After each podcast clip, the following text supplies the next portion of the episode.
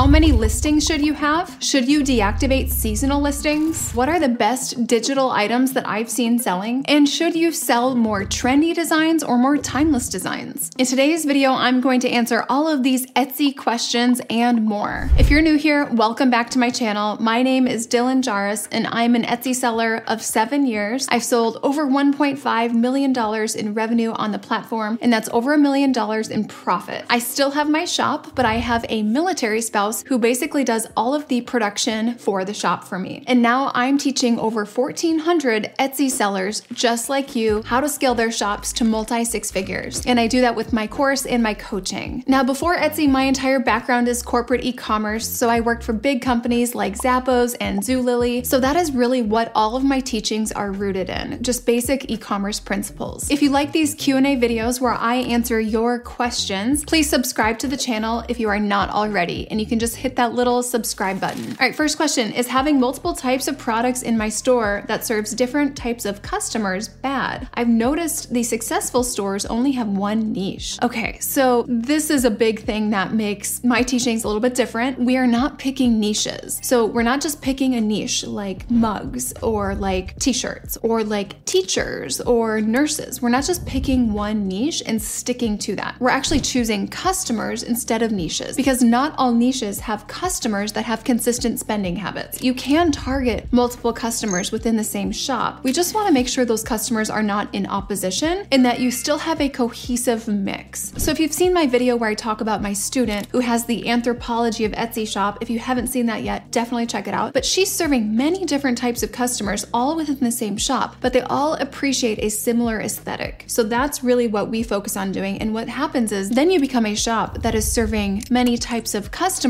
who all have consistent spending habits. And then your income becomes very consistent. But multiple types of products, yes, absolutely. I have this framework called the seven types of products that I really recommend implementing. So you have different listings that have different purposes, and you're driving up your order number and your revenue at the same time. All right, I have a general store mostly for testing products that sell well. Is this bad? Well, if you're testing products that sell well in a general store, I would make sure you are really prioritizing that store and really optimizing it. So I wouldn't really waste your time on like a test shop because then if you find something that works for that test store or that test shop and then you decide to put it into your main shop, well, you've just gotten traction in the test shop. So, and then you're basically moving that thing that just got traction in a test shop into your main shop. So you have to start over again with getting traction. So I would just have a main shop and continue testing within your main shop. I just started, but I'm not getting any views. Is it some location setting that needs to be changed? Um, no, probably not. Honestly, it's probably your SEO, and you do need to put in some legwork to drive traffic in the beginning. So, yeah, so unfortunately, it's not just a location setting that you have to change and then you'll get views. It's quite a bit more than that. Should you create trendy designs or more timeless designs? How do you know what your ideal customer prefers? Well, one thing that I really recommend doing is looking to stores and brands that your customer is drawn to and then take the lead from them. Are they more timeless or are they more trendy? For example, maybe your customer loves Urban Outfitters, right? A lot more trendy. Or maybe your customer loves Ann Taylor, right? That's a lot more timeless. If a listing isn't making any sales, should I delete or deactivate it or just keep it there? Well, first of all, if it hasn't been getting sales and it's already renewed more than one time, I'd probably just kill it and start over. If the listing hasn't gone through a full cycle to renew again, then I would make sure that it's fully optimized with the right SEO and then also optimized for both mobile and desktop. Q4 strategies for digital downloads, please. All right, great question. Well, a couple ways that I would go with this is one, Q4, you know, it's right before the end of the year. So think about end of the year reporting people do, end of the year tax prep people do. I would get more practical items in your shop that people would rely on maybe for businesses at the end of the year or the start of the year. I would also look at doing things that are giftable. Now, with digital products, it's really tricky to come up with some giftable things, right? Because you don't want to give someone like digital clip art for Christmas, right? How weird is that? You could, you just have to think about how to package it differently. So, what I would do is maybe come up with a listing that is a bundle of your entire shop and that it is packaged in a way that it is a gift. Maybe you're a clip art shop and the listing is a Christmas gift full shop bundle. And then the customer could basically print off something that they could maybe fold into some like origami present and then open it and it's like the code to get the full shop bundle, something like that. And the final thing I would do for a digital shop in Q4 is doing like calendars and planners and things that are more giftable. So calendars are a great giftable item. If you could do something that's customized where they plug in maybe photos or things that they could then print it and, and give it as a gift themselves, I would consider doing something like that. So calendars and planners are, are a good one. Should I have a certain amount of listings in my shop? Not necessarily. I've seen shops do over $7,000 a month with two types of products that turned into about seven listings. So I really think it depends on how much, you know, weight those listings carry. What's kind of the velocity of sales? What's the revenue coming from those listings that you do have? Now, if you are just not seeing many sales and if your sales are really light, your traffic's really light, then you need to start adding more listings. Most people don't have enough listings. That's one of the things I usually recommend pretty quickly to new Etsy sellers that come in and start working with us is to really work on getting their listing count up. When revamping a product and bringing it back after the listing was deactivated for a while, is it better to make a brand new listing or reactivate the old one and make the updates within that one? I would say it depends on the sales history. So if that old listing has, you know, $10,000 of sales behind it, I would bring it back. Well, first, you should not have deactivated that in the first place, probably, but I would bring it back if it has good sales history. Now, if it's something that you deactivated because maybe it was seasonal and it wasn't really selling, then I would probably just create a new listing. So to me, the answer to that, it really depends on the sales history for that listing. Is it better to give options in your listing and have an extra listing for customization so the customers can add it to the cart? I would always, always utilize both variation drop down menus for customization as well as the personalization text box. I would do all three of those things before I would add on a customization listing because the reality is, like, most people don't take the time to go to your shop and look through your listings and look through your add on listings. Most people aren't doing that. Most people are shopping on their phones, which makes it even less likely that they would do that. So utilize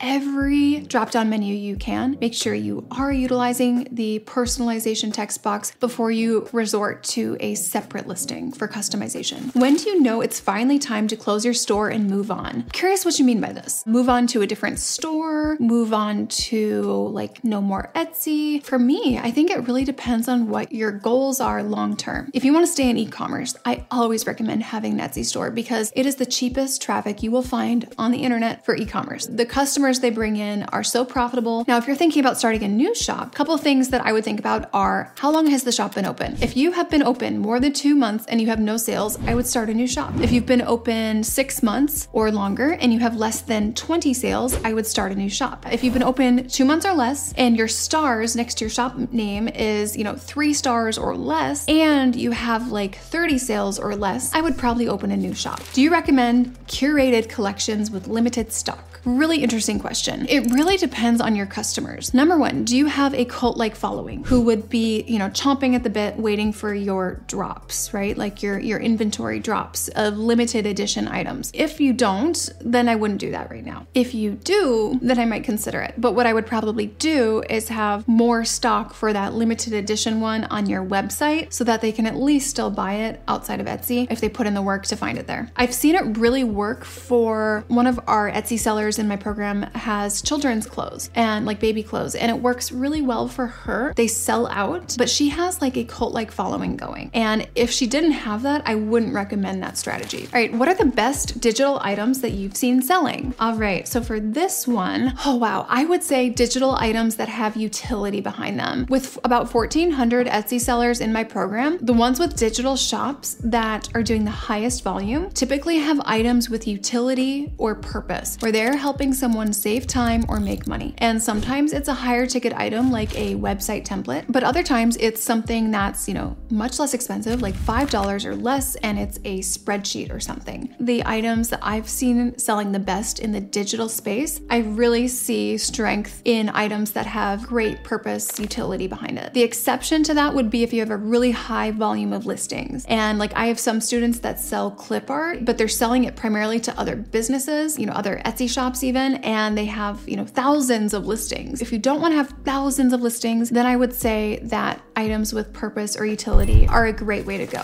Email list, should I have one? I wouldn't focus on doing that day one. I honestly, I think it could be a big distraction day one, especially if you don't know your customer, because your customer day one of your shop, it might be a completely different customer than who you are targeting, you know, six months from now or a year from now. So once you know your customer and you're really sure about it, then start building your email list. But I wouldn't really put time and energy into that beforehand. Does posting a listing on Facebook groups hurt the shop conversion rate? So I am an expert, I would say, at driving traffic from outside of Etsy into your shop. Your conversion rate might be a little bit lower, but still, you are bringing a ton of customers to Etsy, and Etsy does like that. Some of my best selling items, items that have brought me over $50,000, sometimes over $100,000 in revenue, they have been items with a conversion rate of less than 1%. And they are still my power listing, my market leader listing. So, most likely, your power listing, your market leader listings, their conversion rate is not going to be the best converting listing in your shop. I would say keep driving that traffic, you're gonna grow so much faster. Are there any other coaches online or courses non Etsy related that you'd recommend? If so, which? So, I recommend following a couple people, specifically Alex and Leila Hormozi. They are two mentors that I really look up to, and I was fortunate enough to actually get really great advice from them. They don't have a course, they're not selling you anything. They have really great advice though, and I would definitely follow all of their content, read their books. So, YouTube, podcasts, their books, they have great free information out there. So, if you are someone who's looking to start a business, scale a business, and looking for some guidance in that, or even guidance in the mindset it takes to do that, I think the two of them are a great example to follow. Should I be concerned about potential competition messaging me saying my stuff looks good? I mean, that's interesting that they would actually message you that. You know, if they're actually messaging you this, they're probably not people that you should be worried about. That's what I would say there. Is it confusing my customers to sell t-shirts in my shop if I sell PNG designs to t-shirt creators? Um, have really clear sections, really, really clear sections and clear site merchandising so people know what you're selling, where it is in your shop. Yeah, so use your categories. How do you manage to work full time on your business, having the kids in holiday at home? So my six-year-old, he turned six yesterday. He was in like a summer camp at the school all summer. And then my other little one, he is gonna be two soon. He is in a Montessori program that is year round. So really not much changed for us over the summer, but I'm still a mom of two. So it is a lot and it's really about being really intentional with your time. I will not waste a minute doing anything. If I'm not working, I'm with them. I don't scroll, I don't watch TV, I don't do anything. I mean, it's sad to say, like, I really don't do anything for myself right now because I have two huge priorities. So, like most moms, like, I put myself on the back burner for sure. It's a lot to balance. So, between work, your kids, you know, your husband, yourself, like, it's really tricky to balance. And I'm not gonna lie and say, like, oh, it's like I got it all balanced, all the plates are spinning in the air perfectly. Not at all. You know, things are crashing and falling, like, it's chaotic. But, you know, I have grace with myself. Like, I'm absolutely not perfect. My kids are almost two and then six. So these are impressionable years. And I want to make sure that they know whenever they need me, I'm there. And I want them to remember that. So in the moment, I keep thinking about my kids and, okay, well, how will they remember these days? And I just want to make sure that it's in a positive way. So that's kind of how I keep things in check. But I will say, you know, time for myself has been completely pushed to the side, you know, which I'm sure many moms can relate to. Any way to avoid made in China when sourcing supplies. All right, yes, so I actually have some students who have jobs related to the government where they can't buy things from China. And you definitely can buy from other areas. You could buy from Taiwan. I actually buy a lot from Taiwan. You can buy from India. You can buy from Pakistan. You could buy from Turkey, Mexico. I mean, there's so many places you can get inventory from and supplies from that are not China. And there's also US based partners as well. So I would say absolutely you can definitely avoid buying things made in China. Is it okay to put two different products in one shop? For example, digital downloads and oil paintings, or no? I would say it depends on who the customer is for those two items. Are they the same customer? Are they completely different customers? Do they appreciate the same aesthetic? Or do they kind of have different preferences there? That's what I would say. Is the aesthetic cohesive between the two, or are they just completely different? That's how I would make the decision. I shifted my Etsy shop from selling physical to digital products. Is this okay with Etsy? For sure. Do it 100%. How many listings should we have? It really depends on kind of the velocity of sales from those listings. If they're doing high volume and, and high revenue already, you might not need, you know, more than 10 listings. But if they're slow sellers, if they're not working for you, I would say keep adding listings, keep testing, keep trying until you start to get some traction. So do not get to 20 listings and, you know, $50 a month and then just quit and just let it sit. For me, unless I was doing 10K per month minimum, I would continue to add listings. But it just depends on what your financial goals are. Do you think a shop selling only earrings has the potential to earn $50,000 a year? Absolutely, absolutely. What is your advantage to coaching people print on demand business? Well, I would say, you know, I have students selling everything you can imagine from 99 cent digital downloads to Etsy sellers who sell $15,000 tables. It doesn't really make a difference whether you're selling a, you know, t-shirt that you're making yourself versus a print on demand shirt. The e-commerce principles are the same. When I was a buyer, when I worked for Zappos, I had experience selling both, you know, women's dresses, but also like surf, skate, footwear. Completely different customers, completely different products, completely different pricing strategies. But what I learned was core e-commerce principles. So that is what I teach. Things that you can really apply to any category. So about half of the Etsy sellers I help have print on demand either incorporated into their shop or they're doing it exclusively. And some of them do up to $100,000 per month across all of their shops combined. I would say that instead of finding someone to help you who has done a specific product, I would find someone who can help you who has the core strategy component in place. It doesn't matter what the product is. It's the basic business principles that you need to learn how to apply. I hope this Q&A was helpful for you. If you enjoyed it, please subscribe to the channel. And if you'd like, you can also leave a comment and I will consider your question for our next Q&A. And if you have any questions on our coaching program, which goes from six weeks out to 15 months of coaching, just reach out. We'd be happy to share more details with you about what that looks like. All right, I'll see you guys in the next video.